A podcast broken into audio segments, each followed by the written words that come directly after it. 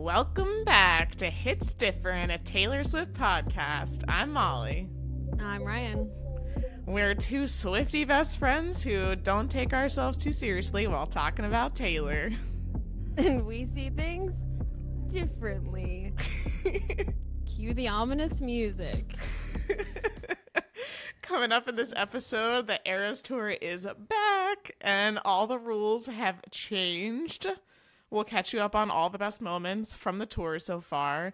And we are going to trace the evidence and tell you all the info we've gathered for Taylor's brand new album, The Tortured Poets Department. I trace the evidence, make it make some sense. Dang. Yeah, got some sounds ready. But first, it's time for Karma is my is my boyfriend. Come on, is the guy on the Chiefs. Coming straight home to me. Karma is my boyfriend. Taylor Swift is a Super Bowl champion, guys. She won the Super Bowl in her rookie year. I'm so proud of her. She made a huge impact on the NFL and the Chiefs this year, and she went straight for the trophy, just like Taylor always does. Always comes out a champion. So, like, uh, just thinking about it, I know it's been a couple of weeks, but it really does make me so happy for all of the haters and just for Taylor that she stays winning. I know. When the Chiefs won, it was like Taylor won. Like, Yeah. Taylor won this. Like, you're welcome, Travis. Taylor. Yes. She is, Yeah. she's the muse, you know? Taylor's always Mhm. talking about her muses. She is the muse for Travis. hmm Yeah, he's like, I cannot lose in front of the Taylor Swift. She's had enough losers in her life. I've got to be the winner.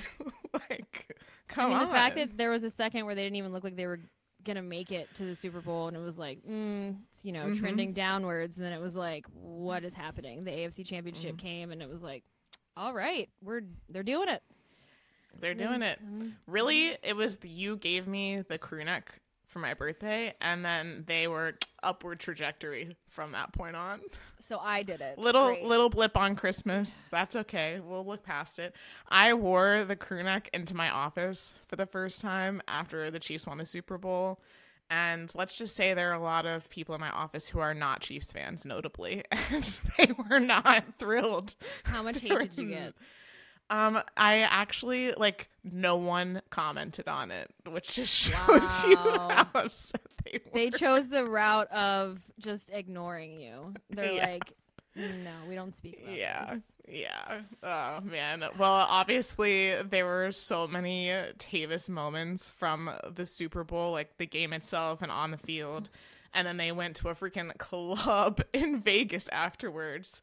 Um, I'm sure at this point that our listeners have probably seen all of that, and if they haven't, there was a YouTube video on our Hits Different YouTube channel that is a full breakdown of all of Tayvis in Vegas after the Super Bowl. So go check that out if you need Very to see it. Yes. Um, but Ryan, what was your favorite Tayvis moment from that big day? So before I get into the moment, I just wanted to note as I was rewatching that our YouTube video, um, the Splash Mountain photo, spoof, whatever. Um, literally, so uh, I got shown that photo probably like that night, and for a brief second, I forgot that the Super Bowl was in Vegas, and I thought it was in California. And I thought it was a real photo, and that they actually went to Disney World after the Super Bowl because that's the joke. Like, where are we going? We're going to the Super Bowl.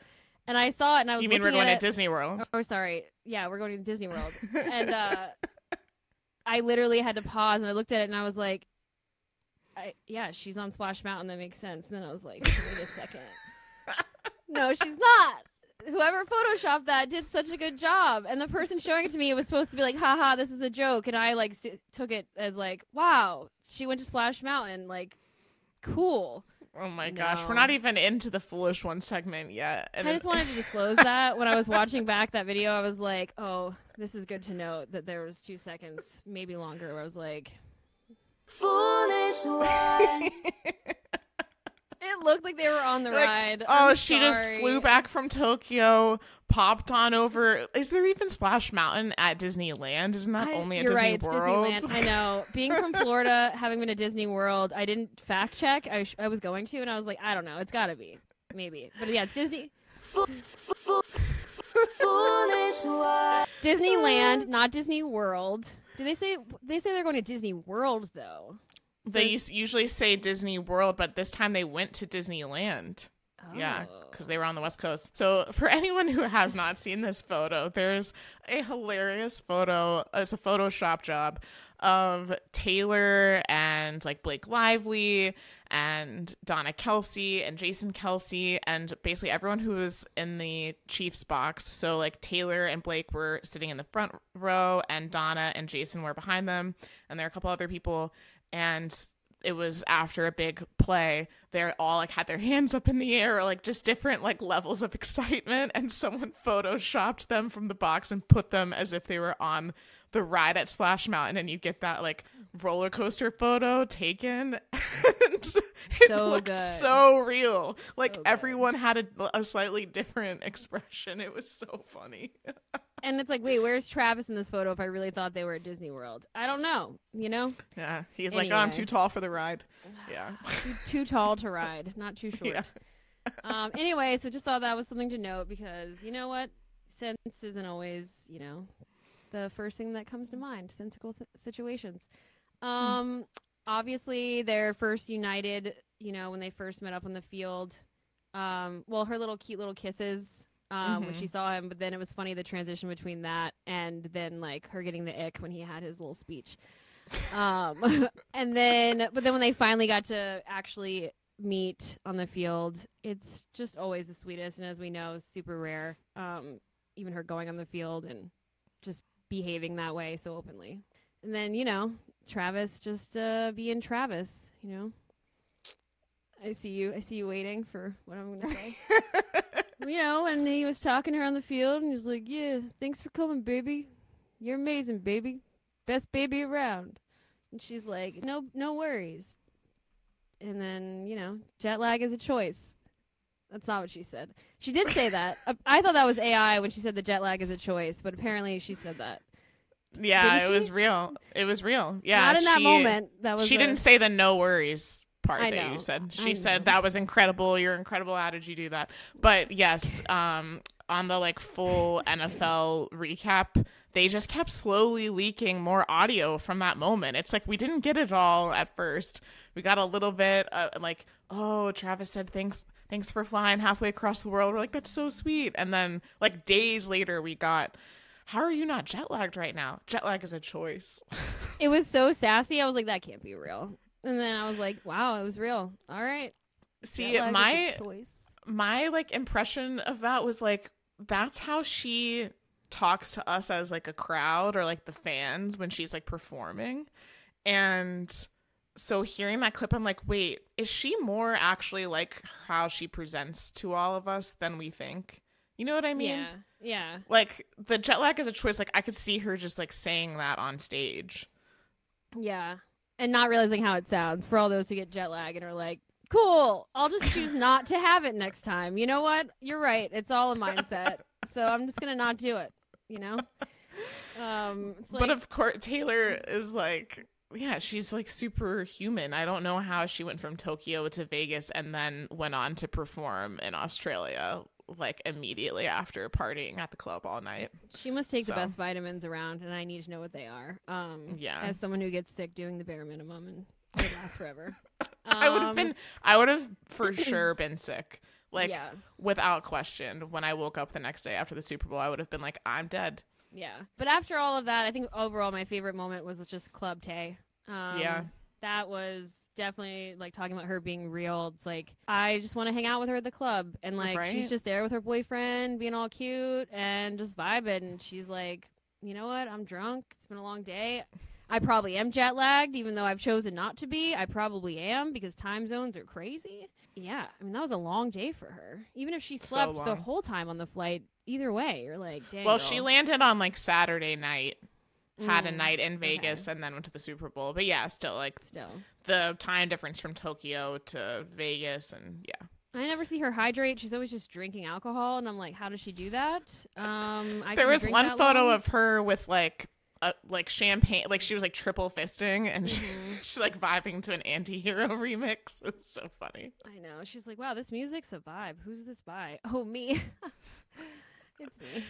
So the week before this, when our last um, episode, you and I had been together that weekend, and we didn't even talk about this on our last episode, but we went to a cover band night Yeah. of Taylor, and so like you know we were vibing, like doing our little interpretive dances to all of her songs, and so then like the next week to see her doing same thing, like you'll be the prince and I'll be the like that's how I danced to the song. And she did it with her boyfriend. That's my favorite moment, hands down, from the whole Super Bowl is literally that, and then them going in for the kiss, and then they the phone panning over to Jason, and he's just up on Yeah. the stage like vibing. She's just so freaking cute and affectionate, and I'm just like, man, Travis is so freaking lucky, man. He doesn't even Mhm. know, and I mean, maybe I he think does. he does know. He does, but like, I think he's like the first one to know. yeah, it's like, ugh, Yeah. she's just, yeah, she's so freaking cool. So that happened. Then Taylor immediately has to fly to Australia. She had shows in Melbourne. We're going to get to all of the Eras Tour surprise song mashup stuff that's been going on. But she was in Melbourne, then she went on to Sydney, and Travis joined her for a couple of days in Sydney.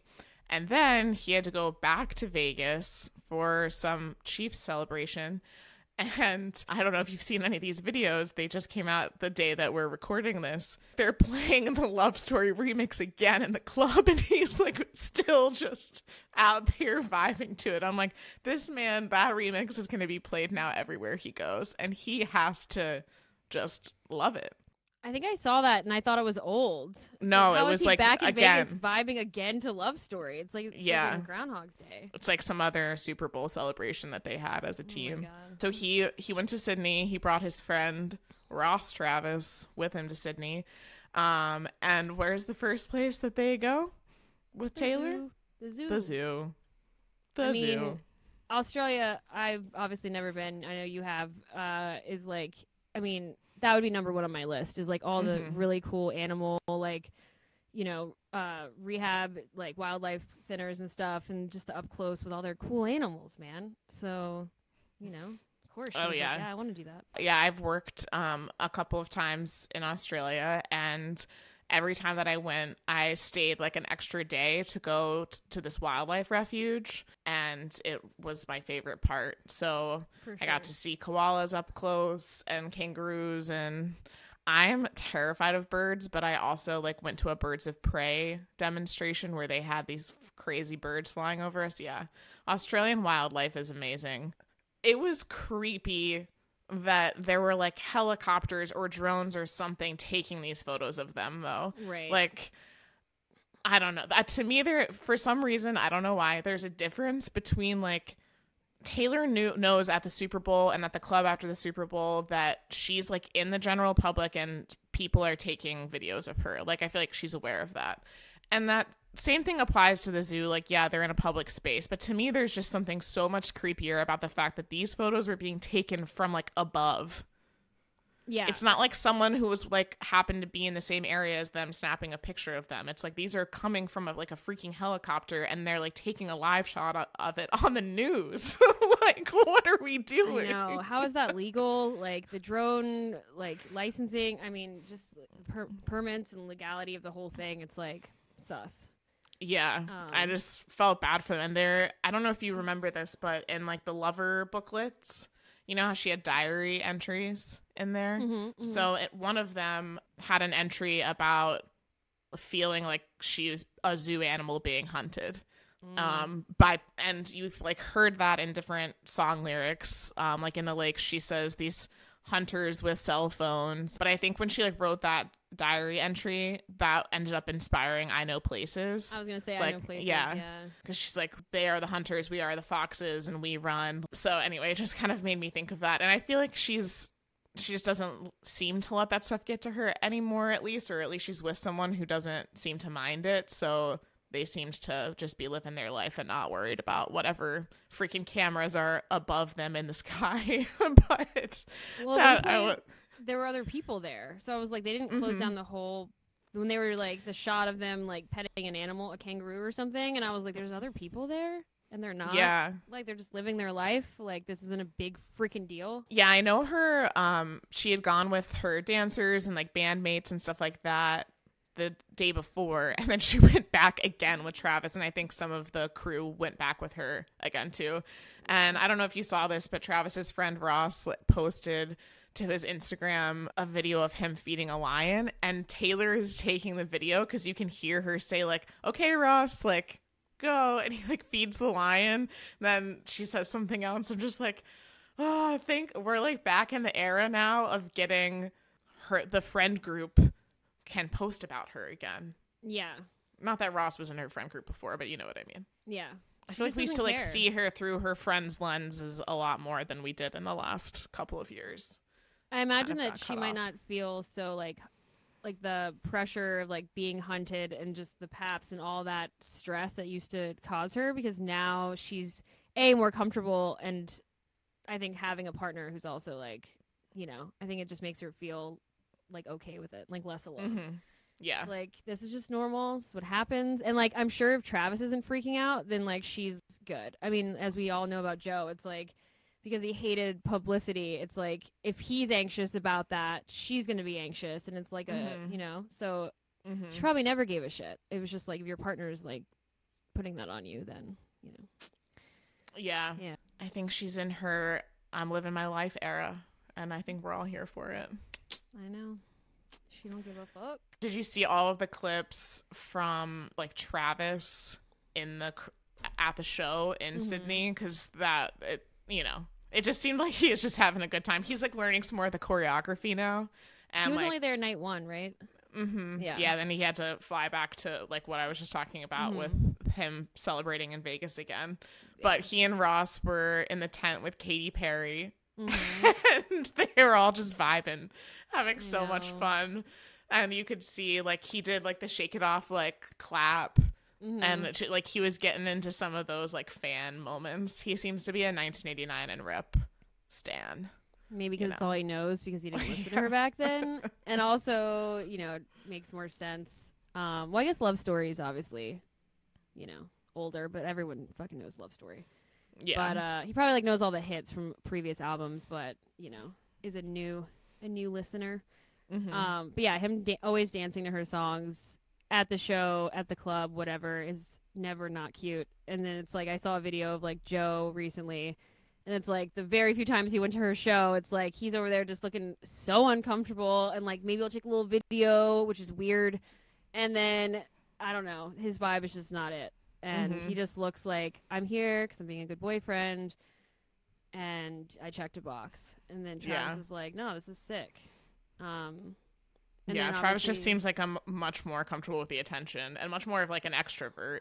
You know. Yeah. My favorite moment was probably their like per usual, their little post show embrace. Mm-hmm. So cute. And I noticed she was wearing the same outfit uh when they went on their little boat date afterwards. Yeah, it seemed like they went straight to the boat. Yeah. For their assumed six month anniversary is what people were saying. Um, Assumed. Well, I don't know. You know, we don't know officially when the they word is- started. I don't know the, the, word is assumed. God damn it. Stoic. Stoic. God, just recording myself. yeah, more creepy pab photos, but they looked so happy. Like it looked like they were skipping and like swinging their arms. And yeah, I the theory is that he made such a quick trip because it was like their six month anniversary. Aw. And I mean, she was dressed so freaking normal. Like they're both just looked like two like you know normal people just like on a date. Like Yeah, their little shorts and shirt.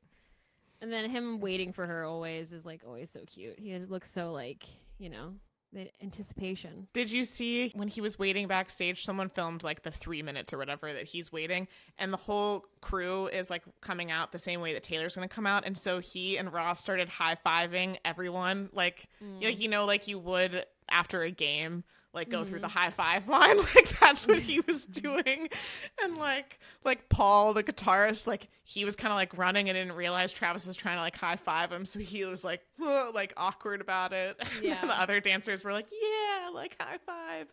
He gave Cam a big hug. And then as soon as Taylor gets close, per usual, it's like it almost looked like her dad was like signaling to Ross, like, get the hell out of the way. They need their moment. Like, this is when we leave them alone so they can make out. We don't awkwardly stand next to them because then you're going to be in all these videos you probably don't want to be in.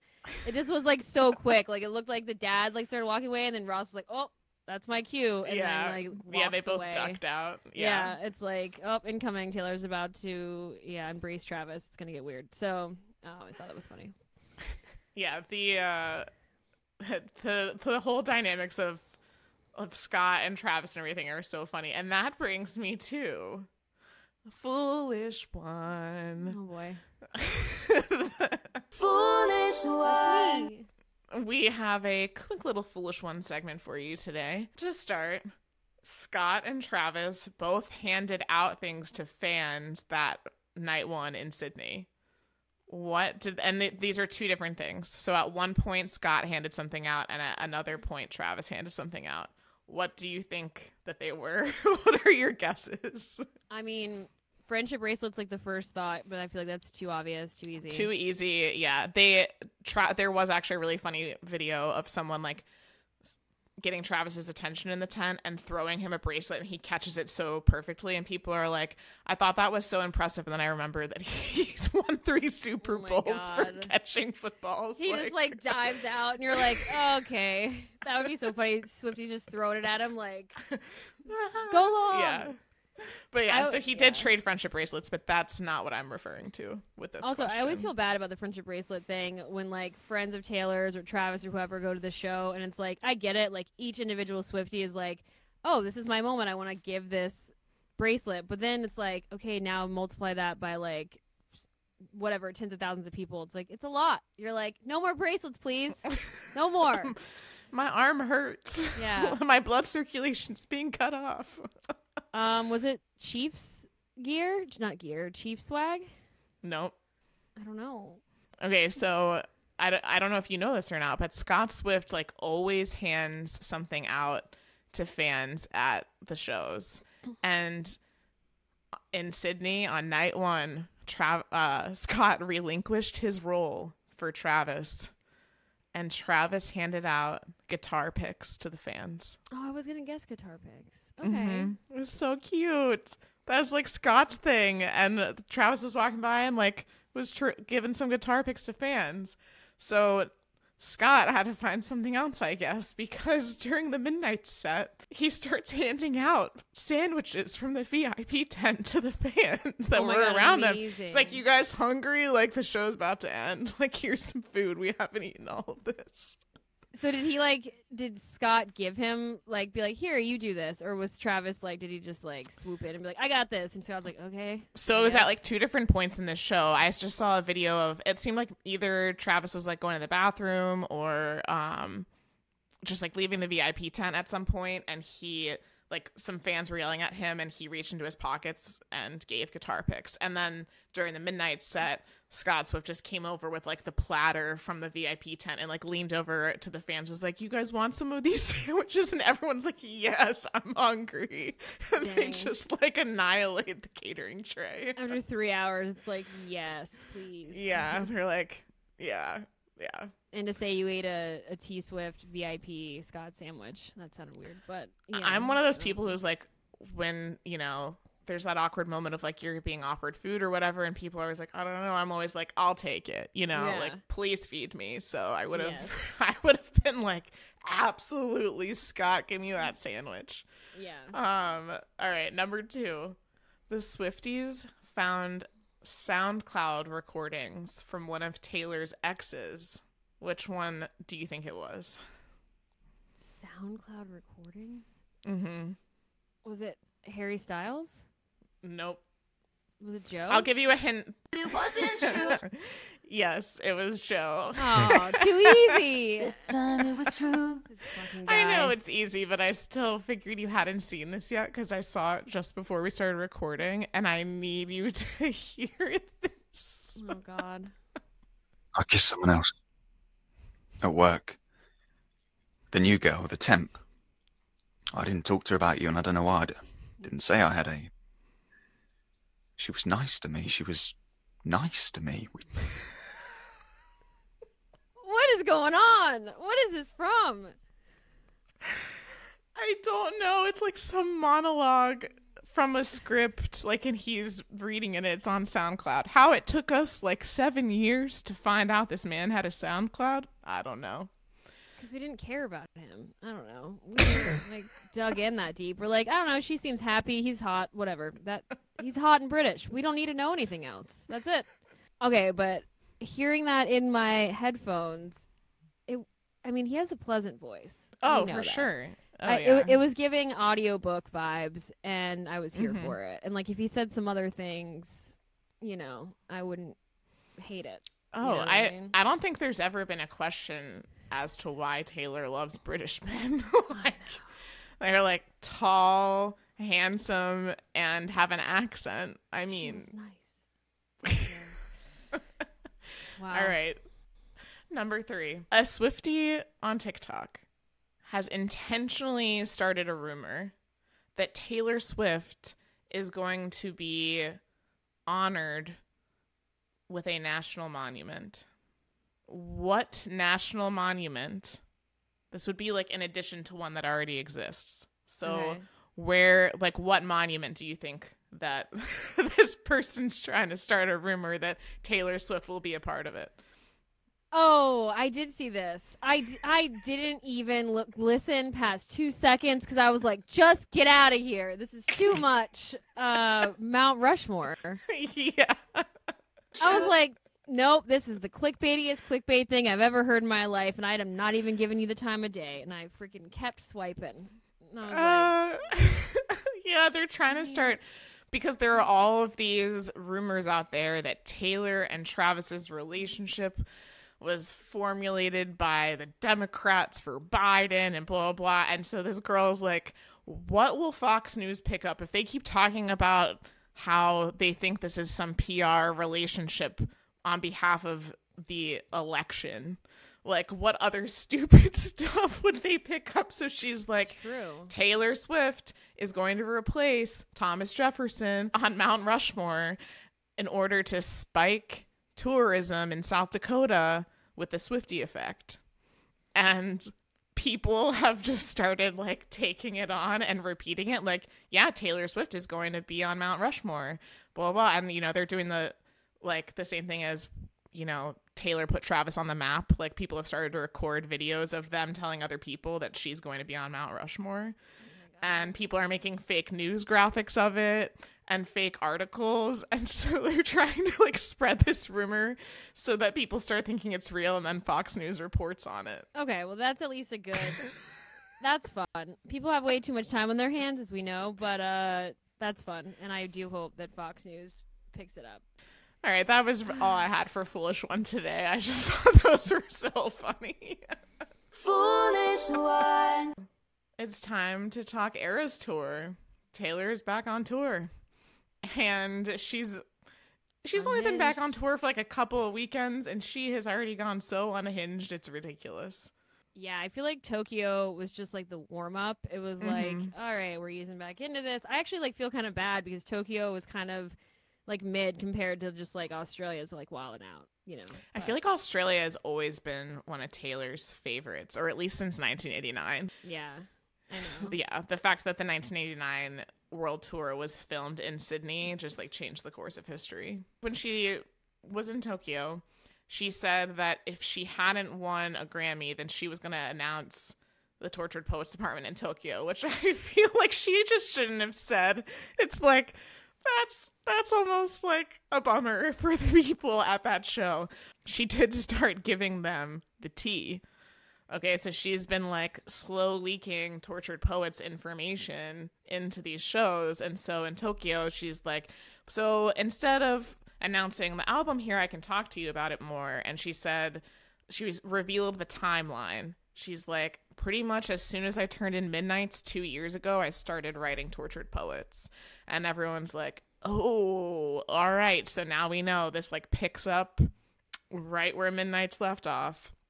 And then she went on to say that she had been working on it throughout the tour as well. There could be anything from like from around 2021, like December 2021, where we know You're Losing Me was written, up until probably the summer of 2023.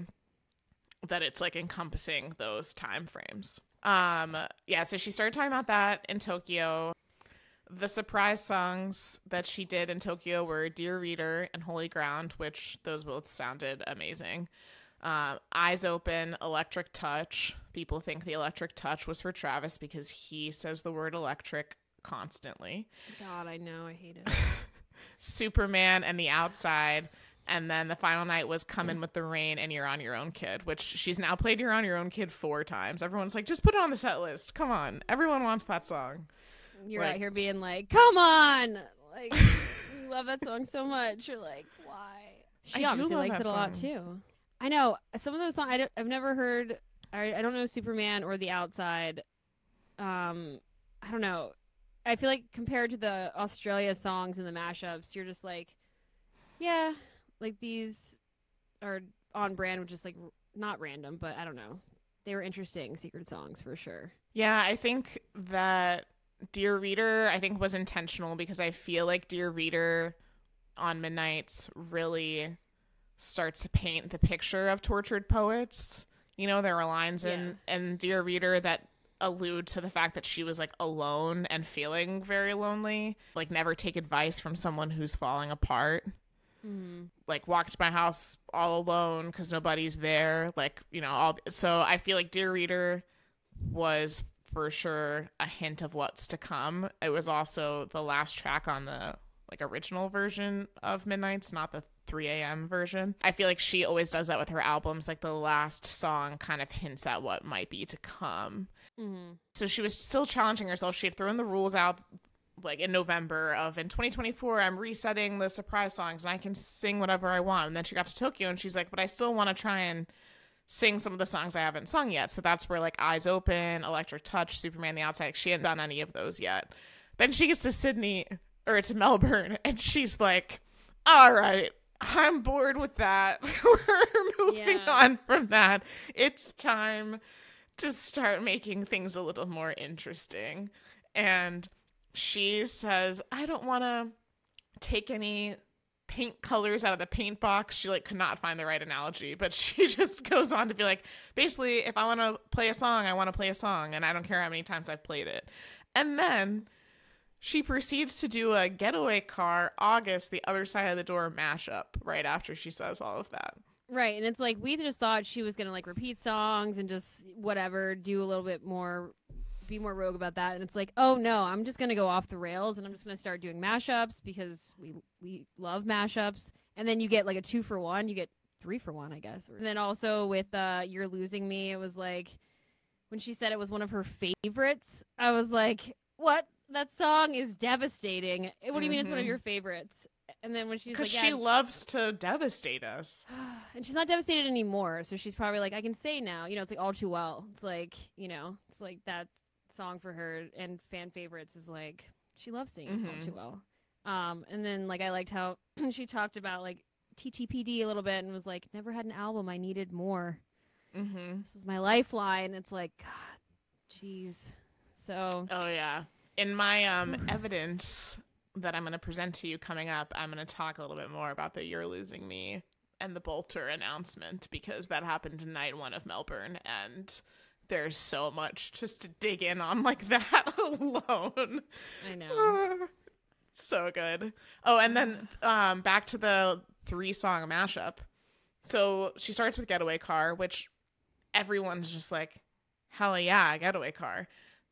August, that opens up a whole new realm of surprise song opportunities because August is on the set list. yeah So now we know she can mash up songs from the set list. But I don't know if she will unless there's intention, which as we all spiraled, you know, it's like uh obviously that's a little rep coded little thing, you know. Um and I feel like, you know, Yeah, Oh yeah, immediately. like, Reps August. coming in August. Right. yeah. and then they were saying it's like cuz isn't the other side of the door debut or no? Mhm. Is it? Or So- no, no, it's um, it's fearless. Okay. Um maybe that was a different mashup. Uh but when she was like clearly de- like mixing rep and debut and it was like uh back to that double album drop rumor. Um but yeah, like four songs: "Getaway Car," "August," "The Other Side of the Door," "This Is Me Trying." It's like, whew. Yeah, this is me trying was on the piano. Yeah, Mhm. that was really good. Her vocals have just been elite. Since I mean, they were in 2023 as well. But in case anyone was worried that she like lost her voice, you know, in Vegas or at the zoo or something, she did not. it is sharp. And then she sang the final night in Sydney, "Come Back, Be Here," mashed up with "Daylight," which I know. Melbourne. Yeah. Sorry, did I say Sydney? Yeah. I keep mixing them up. I don't know why. Yeah. I love "Come Back, Be Here." It's one of one of my favorites from Red. Um, So Mhm. when she started singing that, and the fact that it's about a long distance relationship, and obviously she and Travis are going to be apart a lot in the next year at least, while she continues her tour and he's still playing football. I was like, oh, this is their song now, I guess. oh my god. And then she sang "Teardrops on My Guitar," which was the debu- debut song you were thinking of. Yeah. I know. I feel like there's like a lot to unpack with those songs. I'm sure the internet already has, but I feel like I walked away being like, hmm, I'm a little stumped. And there's so much meaning there, and I don't even know if I can unpack it because it's just a lot. Yeah, I mean, specifically the getaway car, August, Other Side of the Door. The big thing I saw was all of those songs talk about infidelity. Right. And so August is part of a folklore love triangle, but this represented a love triangle as well, like getaway car from the perspective of the cheater, August from the perspective of the person who gets cheated with, like the mistress, and then the other side of the door from the person who gets cheated on. So they're like, there are all these rumors again. I will talk about it a little bit more with my evidence later, but there are all these thoughts that that was a message to Joe. the saddest part is like, I mean, obviously we know like she's not doing any of this for him, but like when there's been so many moments of like where she sang songs and it's like, uh, well, like should have said no and stuff, and like she says certain like lyrics where you're like, oh, it's like he's obviously not watching, um, but she doesn't care, and it's like she knows we we are picking up on it, and you know, and if someone talks about it in the press, whatever, then like, and he does hear about it, then like, great, that's like a bonus. Um, but yeah, she uh, she can't get over it, and uh, maybe she's I don't I think way. she's over it. I think she's just now letting us in on it. She's still so like angry about it, which is totally fair. I mean, infidelity, especially from a six-year relationship, like in general, but like especially from her situation, I'm sure she's just like, what was I doing? Um, you give so much, and then they just throw it all away. She could have just also mashed those three songs up because they are just good songs. Like That's you not know, we could all just be reading into it Not way too much. Nope. Way too much. all will be um, revealed. I did a YouTube video to recap the best of Melbourne, and I talked about this a little bit there. But there were these two creators. Um, their names are Emily and Bonnie, and they're on the Chats and Reacts channel on YouTube. And they were at the show, and Taylor knew that they were there, and they posted a YouTube video at one point about Taylor's best outros and songs, like ranking them. And Getaway Car, August, and the other side of the door were like top three, along with All Too Well. And so some people were like, "Did she do it just like for them?" That'd be crazy. Because she she said in the note she wrote to them that she like wa- has been watching their content for years. I know she did that like that a few times last last year on the tour. It was like, oh yeah, this one person like it's their favorite song, so why not? It's like, girl, you Mhm. can't be doing that. You can't. You just can't. But as Taylor, that might have been part of it. But then she was like, wait, this is brilliant because it could also mean this. Mm-hmm. And so it's like, yeah, there's always so much depth to everything. Yeah, there. That's. I was reading something this week that Swifties were arguing about the meaning of something. Um, oh, it's actually it was the surprise songs in Sydney, which we're about to get to, and they just were like, "This is why Taylor is so great because things can mean one thing to one fan and something else to another fan, and Taylor wants you to interpret it however you're going to interpret it. Like she wants the music that she writes to be able to be applied to someone else's life, which is why we love her so much. Like we can see parallels in what she's going through to what we've been through. And yeah, we like to analyze it through the lens of like what made her write this, but ultimately it's so good because we can relate to it as well. Yeah. I feel like just because right now it's like knee deep in like pre TTPD, potential probable Joe infidelity, it's like it just means so much more. Or sometimes Mhm. in like her down season, it's like, oh, like yeah, I can think more about this more in my own like perspective. But right now we're like, I mean, trace the evidence, man. Oh, we are about to. We are about to. The final surprise songs to cover, though. So, full transparency on the day that we're recording this, there is still one more night left in Sydney. So, if you are wondering what the fourth night of surprise songs are, we don't know yet. But I'll be doing a YouTube video to recap the best of Sydney. So, make sure to check out our YouTube channel to catch that. And otherwise, here's what she's performed so far the first three nights. This is insane. Insane. She Night leveled up one. again. Yeah. Night one, How You Get the Girl, which Travis was at that show and it felt very like he this is how he got me, you know? He made a friendship bracelet, he put it out there, he like made his feelings public, and I couldn't resist him, and here we are. The crowd loved it too. I mean, who doesn't love a 1989 song? But yeah, they they were shouting that. And then there had been a rain delay. So Sabrina Carpenter couldn't perform her set before the show. And Taylor brought her out to sing White Horse, which Sabrina covered when she was like 10 years old on her YouTube. And so she gets to sit down at the piano and sing White Horse with Taylor. They harmonize together and then they mash it up with Coney Island. I know that was the video I was, uh, which I figured you'd seen it, um, about Sabrina when she was younger. Which at first I saw it and I was like, "Is that really her?" You know, AI has just ruined everything. Everything's like, I'm like, "Is that actually her?" And then you realize, like, okay, yes, it is. Um, yeah, that. Sab- yeah, Sabrina like posted it herself Oh, too okay. afterwards. Okay. Yeah. that was just like the most wholesome. Um, I don't know. I feel like I like teared up when I watched it. It was just so, just so cool and like I don't know, such a moment for Sabrina. Like what that it even worked out that way. It's like thanks rain delay. Now I get to sit next to Taylor and do this, which has never happened on this tour. Um, for someone who's not even on the song and just to like share the moment. She like let her sing Mhm. most of White Horse Mm-hmm. and it was just like I don't know. And then the way they like looked at each other, the way she looked at Sabrina, I was like, oh, this is so wholesome. It was so cute. I was wondering if they were going to do that because it happened last summer um, with Gracie Abrams. And so Taylor ended up doing like three songs that night. She did her guitar song and then she like brought out Gracie and they sang I Miss You, I'm Sorry. hmm And then Taylor still played another surprise song. So I was thinking that they were going to sing a Sabrina Carpenter song hmm if she brought Sabrina out. And I was thinking, like, what song would they pick? like, would Taylor sing nonsense or Right. something? Feather, maybe feather. Yeah. I feel so much better. Yeah. Or or skin, you know? Yeah. The that song that was for Olivia Rodrigo.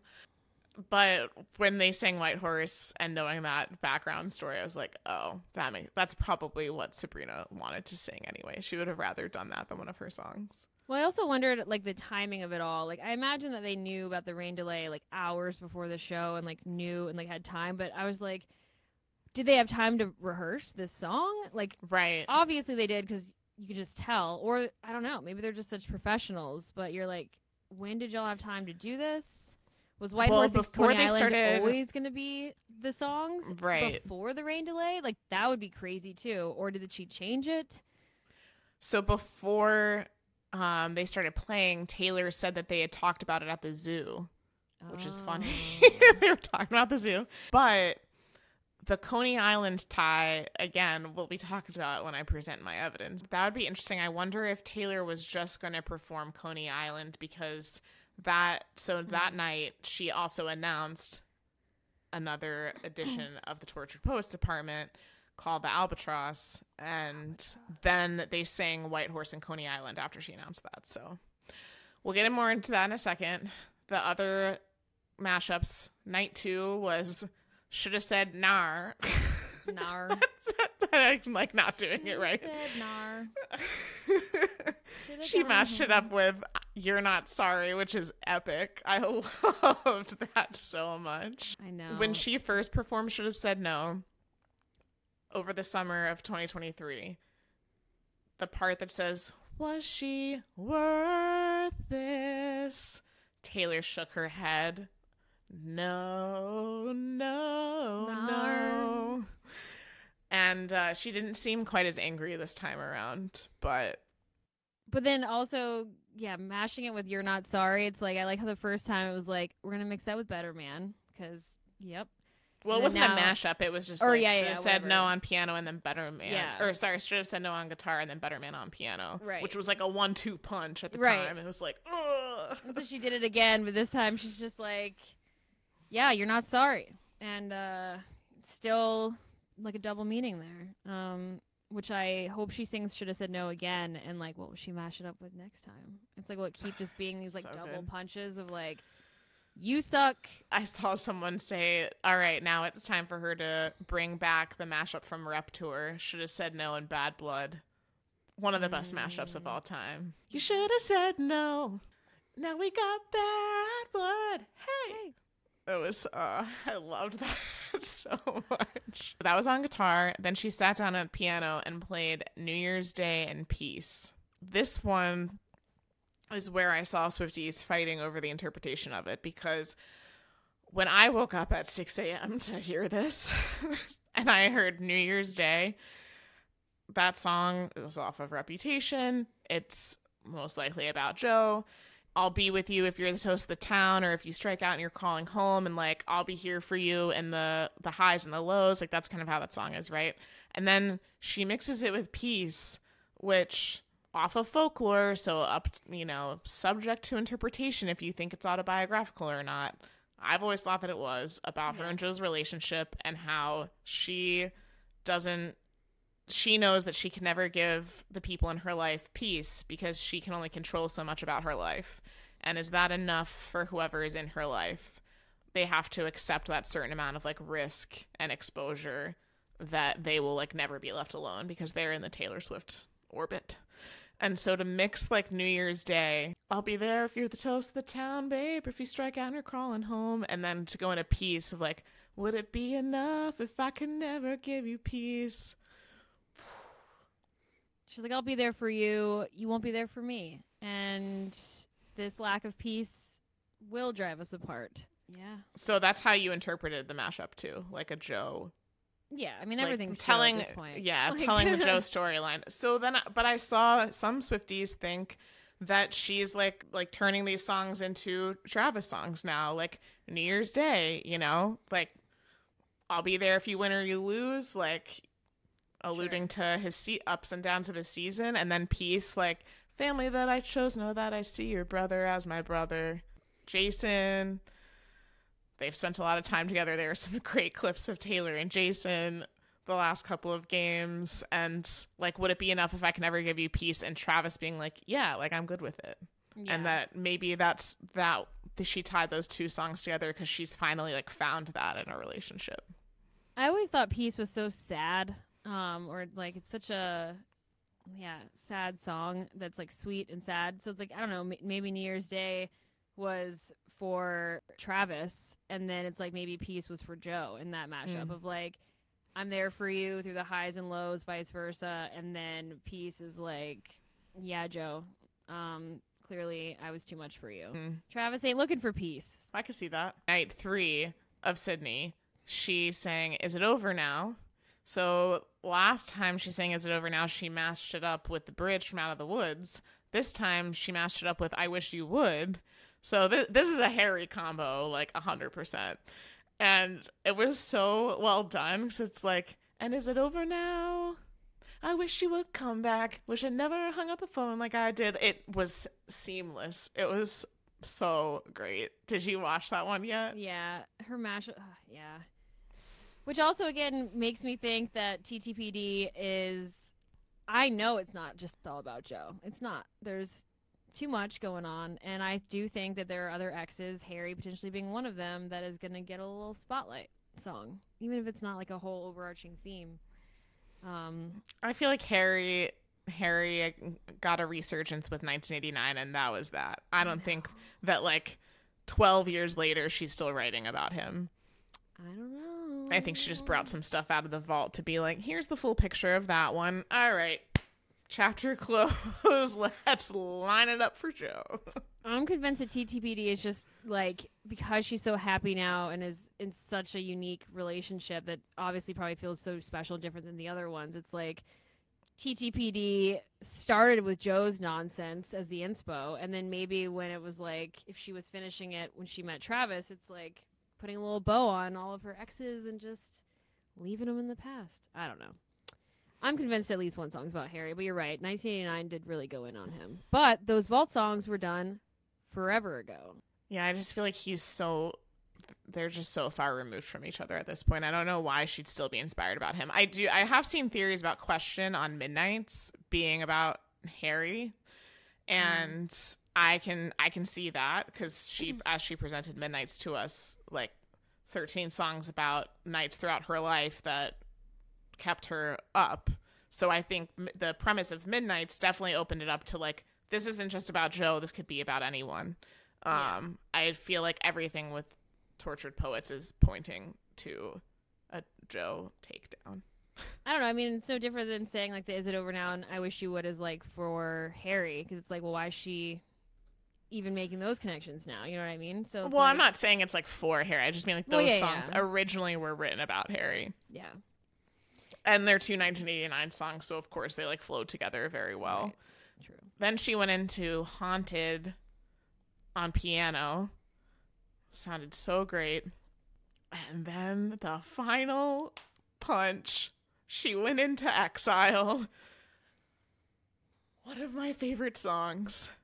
Same. I know. I I love how people like freaked out, and there's like that moment where you're like, "Shut up! Stop screaming already!" So we can hear her singing this freaking song, and then it's like it like levels, and then everyone like gets on board, and then just starts saying the you know s- screaming I the lyrics. think I've seen this film before. I like the like the first transition. You're like, oh, Yeah. they're on it. They're back in. Cool. chills. Banging. chills. It was so so well done, and she kind of went back and forth with both at the end too. Who knows what other things she's gonna get up to? We have a f- like ten months left of this tour.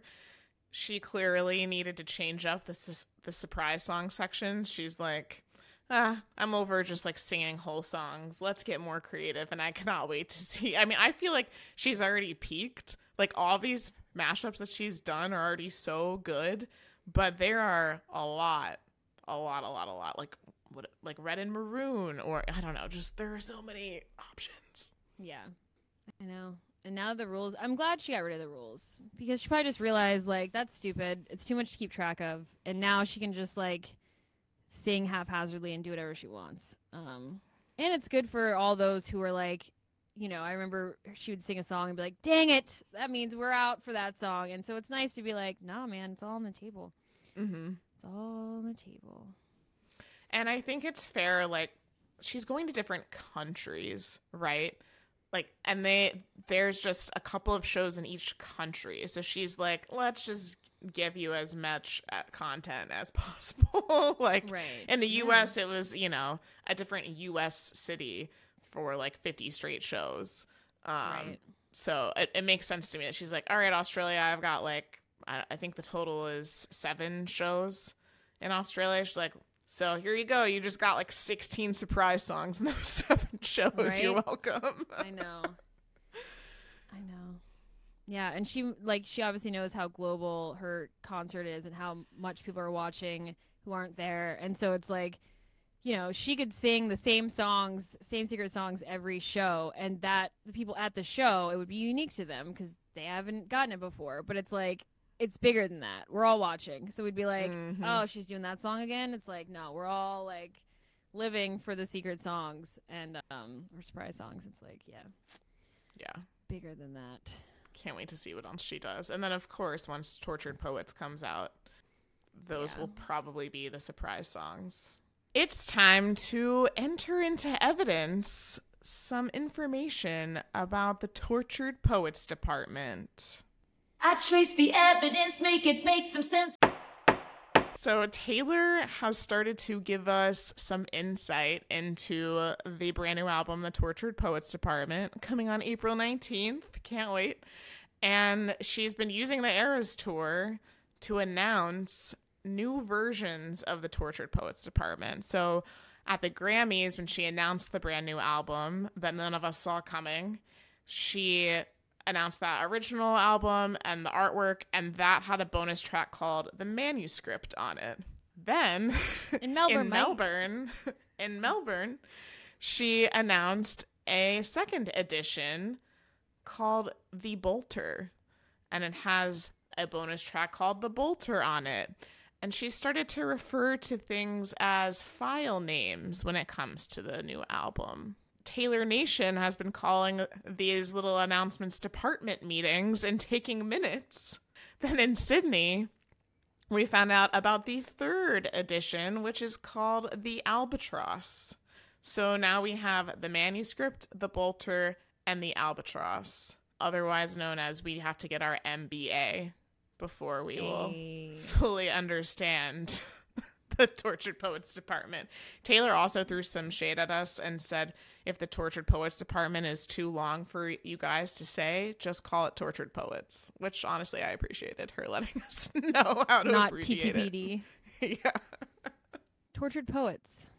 Tortured Yeah, Poets. Tortured We're rolling with Poets. it. Yeah. Yep. Ryan and I have gathered some evidence for you guys so you can get some insight into what stories Taylor might be putting out there with this new album. Spoiler, it's Joe. It's all Joe.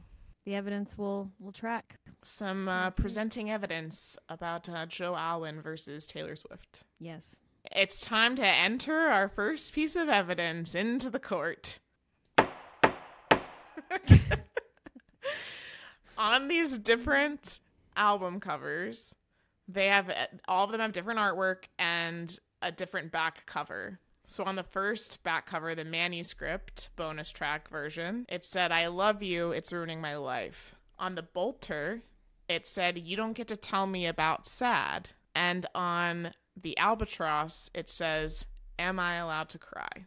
Which all of those lyrics sound like they could be in the same song, but they're Mm. not. Like when you say it all together, like those three things, it's like you're ruining my life. You don't get to tell me how to feel. Am I even al- like am I allowed to cry and like have these feelings? And it's like, yee.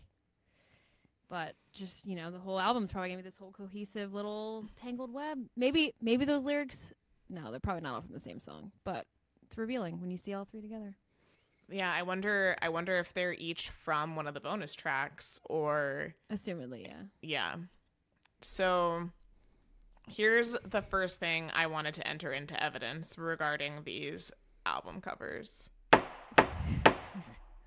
there are parallels between these phrases and other lyrics that she's given us in the past, okay? I love you, it's ruining my life. I love you, ain't that the worst thing you ever heard? From Cruel Summer. You don't get to tell me about sad. In You're Losing Me, she says, You say I don't understand, and I say I know you don't.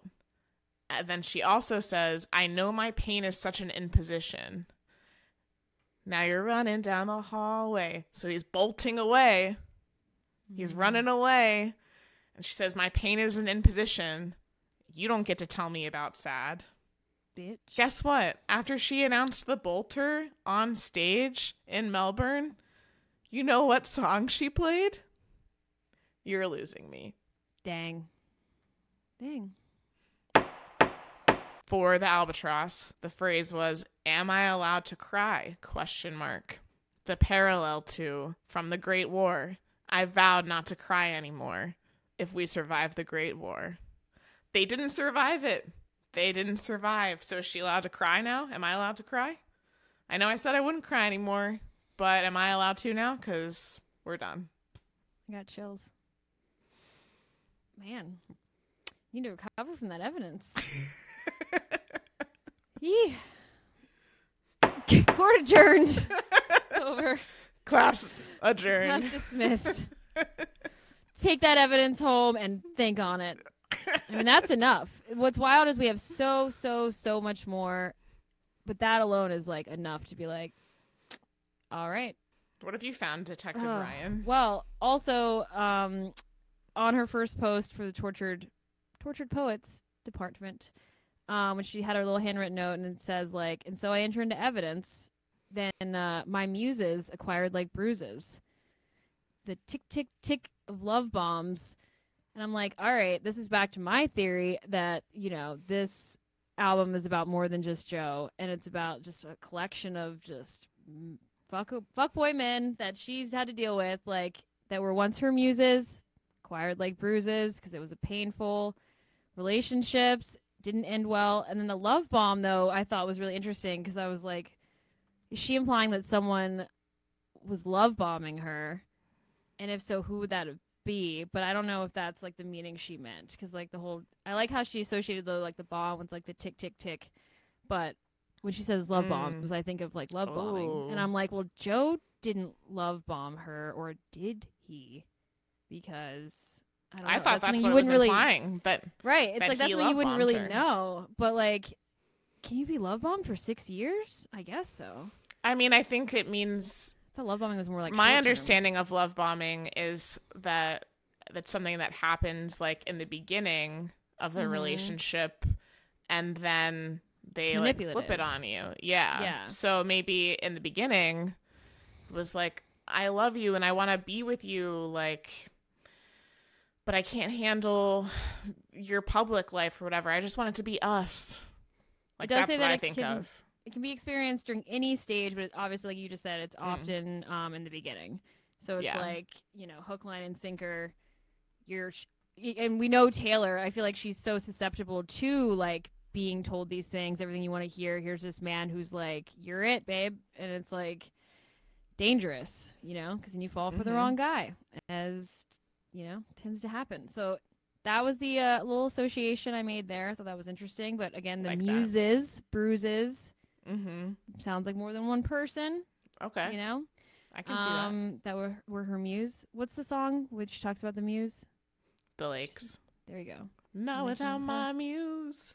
Right, her muse, which was Joe time. Anyway, Mm-hmm. um, Take me to the lakes where all the poets went to die. yep. The tortured poets. It's all connected. Um, an interesting thing about the two, like the Bolter and the Albatross, uh, just the words themselves, aside from before we get into the meaning of them, um, I learned that it was interesting that she announced both of these albums while in Australia because they both have Australia ties, Australian ties. The Bolter is an Australian convict slang Oh. um, fun fact: the albatross is a bird um, species that ranges across the southern hemisphere from Antarctica to South America, southern Africa, and Australia, New Zealand. And of course, Mm. albatross sounds so Australian when you think about it. You're like, that is an Australian bird. That bird is crazy, and it's like this mythical wild creature.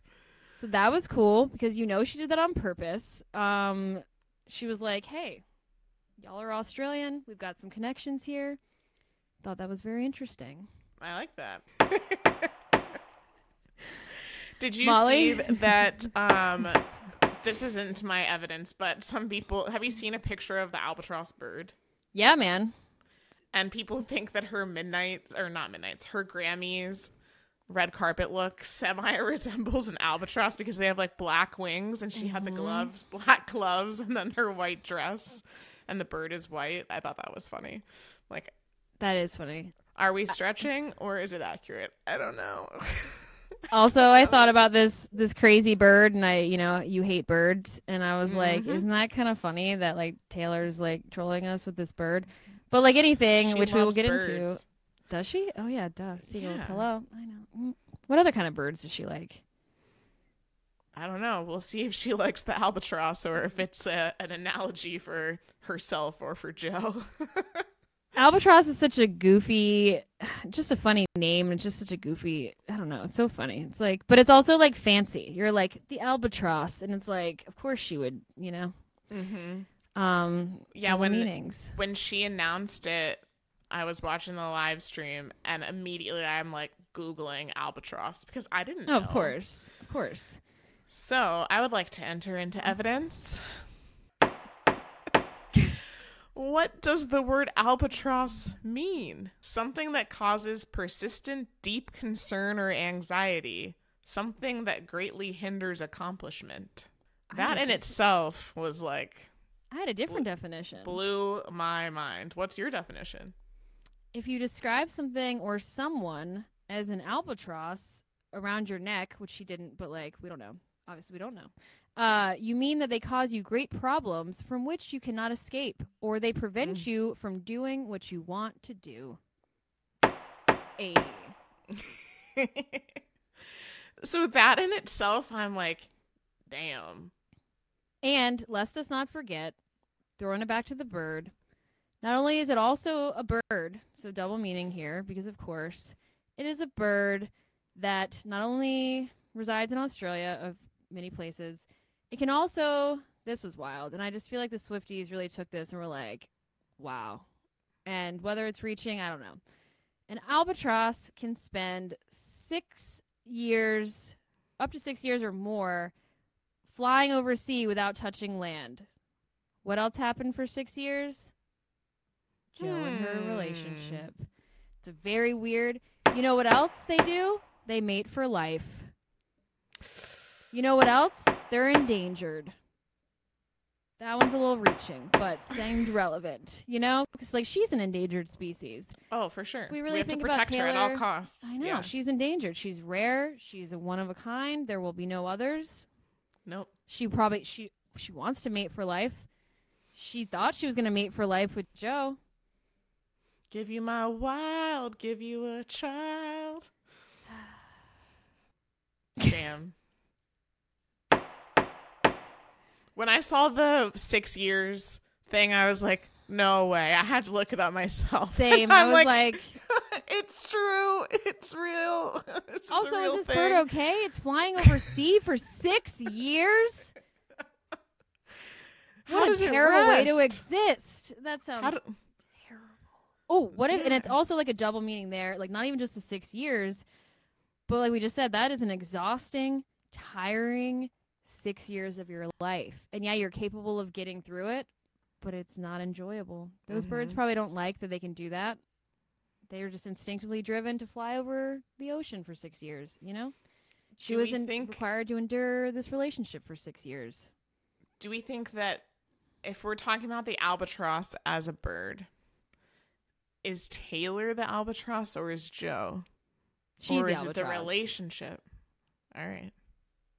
Yeah she's because again she's endangered she you know she endured this for six years did the unthinkable you know flying overseas for i mean that's pretty Mhm. brutal though if that's you're equating a relationship to like flying overseas without landing for six years you're like god all right that really resonates Well, um, she said in the Time Person of the Year article, I locked myself away for six years and I'll never get that time back. So, all that time without touching land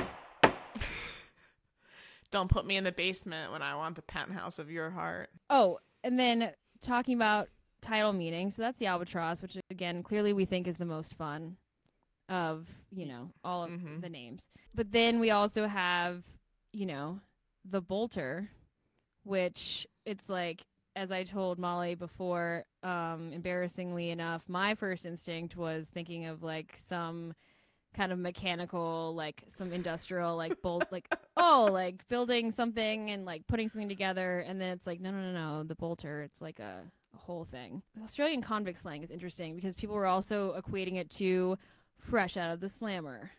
Mm. Ding, ding, ding.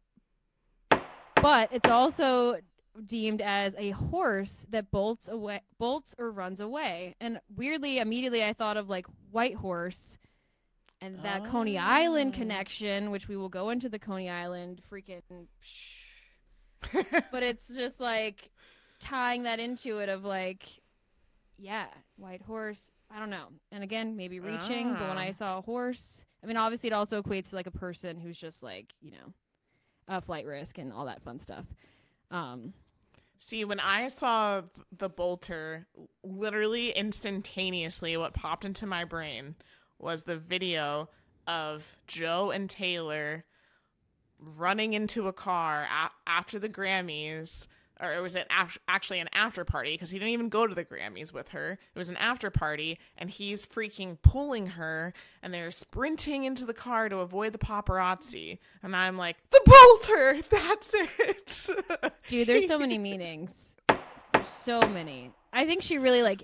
I think she's probably really proud of herself for these titles just having a thousand meanings that are all relevant and like, which I feel like happens all the time, but like this just feels like intense. You know, it's like holy heck, multiple definitions for these words and all of them apply. That's pretty Mhm. crazy. It's like not just one. It's like all of them technically. again just just the albatross like the two different meanings one of it being a bird and the other one being something that like causes you concern and anxiety and holds you back i'm like how does she find these words How is it relevant? I don't know, dude. I don't know. Maybe she, I like to think she just has a wild vocabulary at base, and then like all of a sudden her brain just like takes it and is like, wait, it means this and this, and then it's like this whole thing. I don't think she's like scouring the internet and being like, what thing is both this and this? Like, what animal is out there? I don't know. And then she probably discovers it and just thinks it's like the coolest thing. Like, wait a second, albatross, six years. Wow. Mm. Um, I present um, the evidence of the Bolter being also a book called The Bolter. oh Do you not know this? no What? oh, I wish I'd I wish I'd written more. Um, so there's the ba- the very small, succinct version is there's a book called The Bolter that's based on a true story of this chick, Lady Idina Sackville, because of course, right? Of course.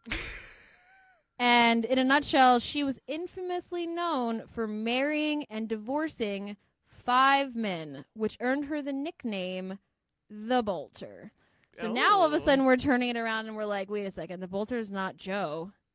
Right Or again, double meaning, it's her being Mm. like running away from these relationships and like the five men things feels important. So like if we were to trace back, I didn't do it yet, but like which five men, you trace know, the evidence I mean, you have Joe, I trace the evidence, make it make some sense. Joe, Calvin, Harry, Jake, and john yeah, I'm like, which one would be like the five like relevant ones? Like probably them i don't think you can put like Lautner? taylor lautner no Yeah. no i think john mayer she did break up, but like bolting too is like a part of like where I feel like Oh, she feels like, like, she has some like thing to do with people? it. Yeah, Oh, she left see. Taylor. She left Yeah. Calvin. She probably left Joe, or it was a weird mutual like mess. tom Tom. Yeah. So you know, and then the marriage thing, which we constantly hear um, her sing about, about you know, like the expectation of uh, of being married. What is it? An anti-hero? um lavender haze Or sorry, All Lavender they Haze. keep asking me is if I'm gonna be your bride. Yeah. I feel like she equally like relates to just like not being able to settle down because she's so either indecisive or whatever she takes on the blame for, but also Right, like in Midnight that, Rain, like, like- he wanted it comfortable. I wanted that pain. He Right. wanted a bride. I was making my own name. But then she's talking about giving you a child in peace. But I always thought when she said it that way that it was more of like, I'll do this if that's what makes you happy.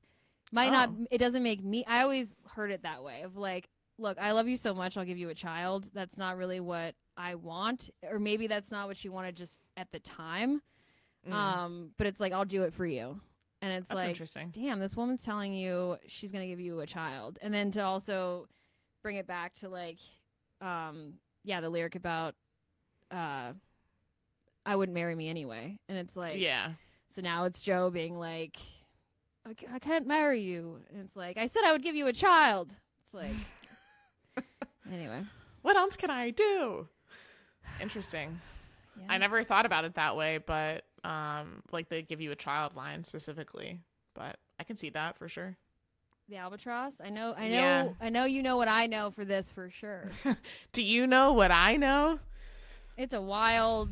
It's just All right. hole we go. I, I think this is one our final piece of evidence, but it's a lot of Mhm. evidence. Before we do that, the last piece of evidence we have is again to the albatross is the photo um comparison of the photo album cover of Taylor in the boyfriend shirt and then the Joe a lost and found photo of Joe on the beach promoting the last letter to my lover whatever the heck that movie was which I've never heard of but came out 3 years ago. And they were like it's him wearing like a white button down. We can obviously share the little the little tiktok. And uh they're like you son of a bitch. Like so she's standing there in the same opposite stance wearing the boyfriend tee not just a white a boy the boyfriend fit like button down. and they're like and then there was the assumption that connecting to that that the LOM I mean this is again reaching the LOML track on Tortured Poets instead of what I thought of being like Love of My Life which I still think it is Harry related some people were like oh no it's a play on this like this correlation of this picture of Joe and the albatross and it's like actually uh, like it actually LOML actually stands for um what's the movie called? Uh like last like letter of my life or I don't know, some kind of correlation to the name of that movie Huh. and I was like I think we're going a little too into it. I don't know. But also it's like is she really trolling him that hard? But yes, she named it the Tortured Poets Department, which we all know is based on this freaking group Tortured man club. and then we've got this photo where she's once again like being like, "Yeah, I can do this too." Like, mm-hmm. look at me on the beach in a little boyfriend tee. And wasn't well, no, the elusive Emma Laird, one of the girls that allegedly could be who he cheated on her with. Um, she was in a movie with him. I don't think it was that movie. It wasn't that one. Yeah. that would have made way more sense for if it was a nod to that movie. And again, maybe it's reaching because that Polaroid was deep, deep in the web. Taylor also changed her social media accounts to that photo, which I don't know 100%, but I don't think she changed it to like the Bolter artwork. But now it is the albatross like cover is her profile picture. The one I feel that like she really likes. I think this is Mm. so far out of the released variants. If there will be any more TBD, probably. Mhm. Who knows? It's like I feel like this Mhm. one she's like has the most fun, deep meanings. Yeah, let's enter the last big piece of evidence. So, with the Bolter announcement, she announced it and then performed You're Losing Me. And there are parallels, I think, between the Bolter and the phrase there and You're Losing Me. And then for the Albatross, she performed White Horse and Coney Island mashup, like we talked about earlier. Well, is there a connection between Coney Island and the Albatross? Of course there is.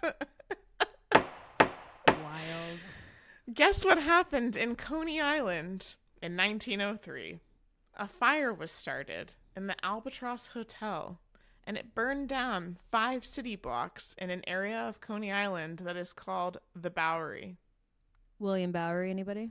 William Bowery, also known as Joe Alwyn's pseudonym when he wrote songs with Taylor. William, the name of his grandfather, Bowery, the hotel, the Bowery Hotel, where he and Taylor allegedly spent some of their early relationship. Like that was a place that they would go. So 1903, 1 plus 9 plus 3 equals 13, which, like, again, you were looking like, I was like, did I do the math wrong? No. No, I, will- I was Like, doing wait, math. uh, I'm slow at um, math. You're right. Yeah. Which I think this goes back to the that movie. I don't know if it's the one movie where it's like, is it 13? I don't know, where the guy is like obsessed, like he keeps seeing the number everywhere.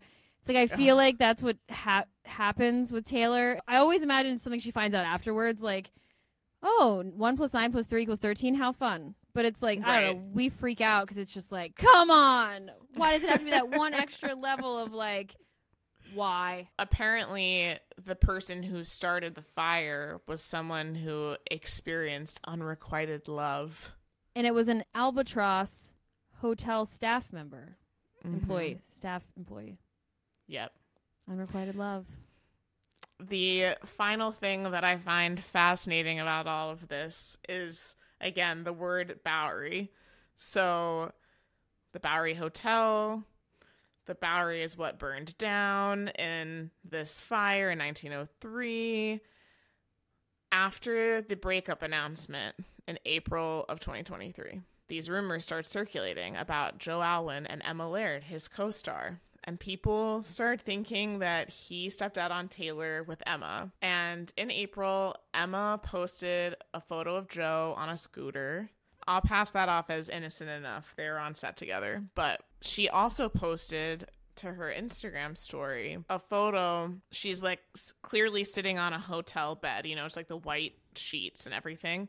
And it's like a picture of like her laptop and like a bowl of fruit. And then you see this like red um piece of linen or whatever that's embroidered with the Bowery Hotel and she's tagging herself at the Bowery Hotel. Again, apparently a very special place to Joe and Taylor because he made his pseudonym William Bowery.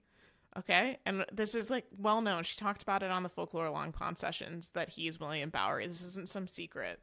So Emma Laird was at this hotel and some people now think that Taylor's initial album photo for the tortured poets where she's laying across the bed and looking all sexy is a tie to this photo from Emma where she was clearly sitting on the, a bed with the white sheets at the Bowery. Also, you know what else that cover photo or like album cover reminds me of is the lyrics in Coney Island at the end or just throughout. Uh, Sorry for not making you my centerfold. Mm. You know what a centerfold is? That front album cover is giving very like you know like magazine centerfold, like your whole whatever spread. Especially because you Mm. think of a centerfold as usually multiple pages, we can only see a portion of her body, which might imply that we're eventually going to see her head and like the other part. You know what I mean? Or like it's a centerfold. Mm-hmm. You open it all up and it's all there. Again, could be reaching, but I when I was looking through, I was scouring like the Coney Island lyrics when I was reading all of this, and I was like, centerfold just was like the main thing that like popped out, where I was like, hmm huh. Sorry for not making you my centerfold. Yep. But I'm the centerfold bitch. the last thing that I found interesting about this fire, it and people have pointed this out since the Eras tour began, is that Taylor burns the Lover House to the ground in the Eras tour. She finishes the 1989 set during Bad Blood. The Lover House burns to the ground, and then she reemerges after that with Midnights, and the Albatross burned down the Bow- section of the Bowery in Coney Island. So, oh, and in, on the Midnights cover, she's striking a match. She burns it all down. Sheesh. Also, wait. So Emma Laird posted these photos in April of 2023, Mm-hmm. correct? You know what else happened in April? Taylor met with Ryan Reynolds and Blake, and they unfollowed Joe. She posted April 18th. The photo of Joe on the scooter. Yeah, but that's Yeah. important because then she met with Ryan Reynolds and Blake the next day. And remember, we're like, what did she show him or show them? What did she tell them? Bruh. So maybe there was like suspicion, assumption of the cheating. Maybe she already knew. Who knows? And then this bitch goes out and posts just flaunting it, being like, oops. And you know, Taylor, she connects all the freaking dots. And that was a personal message to her. Court adjourned. Class dismissed. Dang. See what she does to us? be- We're This album psychotic. is gonna be so good. Oh my God. so good. I just hope she has more variants just for this reason alone. Like, yes. I don't think, and it's so funny because literally two seconds ago, I was like, I don't care about these variants, and like, this is nonsense. And then you like look into it, and you're like, oh, well, dang. Yeah, when when we were talking about this segment, I was like, you said, uh, you know, she always releases different versions of her albums. I don't usually like pay that close of attention. It's like, yeah, because usually it's just like different artworks. Like on Midnights, they were all the same vinyl, just with a clock. And so, like, if you bought all four different colors, like the vinyls are different colors, the artwork is different, and then if you buy all four, it makes a clock on the back. That's cool. It's a good incentive to try and boost album sales. But with this, this is like the first time she's done a different track on each variant. So cannot wait to see how many of these we even get. So hopefully we'll have some more evidence to present to you guys as we get closer to the album release. Taylor is keeping us on our toes with all of this stuff, and I don't think I've ever been more excited for an album. I know that's a big statement, but I also just already know that that downtime between her touring and the release album is just gonna be wild. Like Mhm. it's gonna be it's gonna be wild. I mean, she's gonna be hanging with Travis all the time, obviously, but in between that, she's just gonna be doing crazy stuff. And man, I'm here for it. cannot wait. So, well, that wraps up this episode of Hits Different, a Taylor Swift podcast. We are so excited to see what information, what evidence Taylor gives us next before Tortured Poets drops in April. We know she will give us something else on the Eras tour that we can read way too far into. We want to know what your theories are and if we're, you know, if our thoughts are completely off or if you agree or if you have something totally different. Like there's so much evidence to bring forward and we want to hear all of it. Yes, please enter your evidence into the comments or Please. follow us at It Hits Diff Pod on Twitter, Instagram, and TikTok. You can hit us up there to let us know what theories you have about the new album. And in between our podcast episodes, we have been releasing bonus videos on YouTube recapping the Eras tour or the Super Bowl or whatever Taylor might be doing week to week. So you can catch us on YouTube in between these podcast episodes. And please like, rate, subscribe to our pod. We are so thankful for our listeners. And we will see you again soon. Bye. My AirPods died.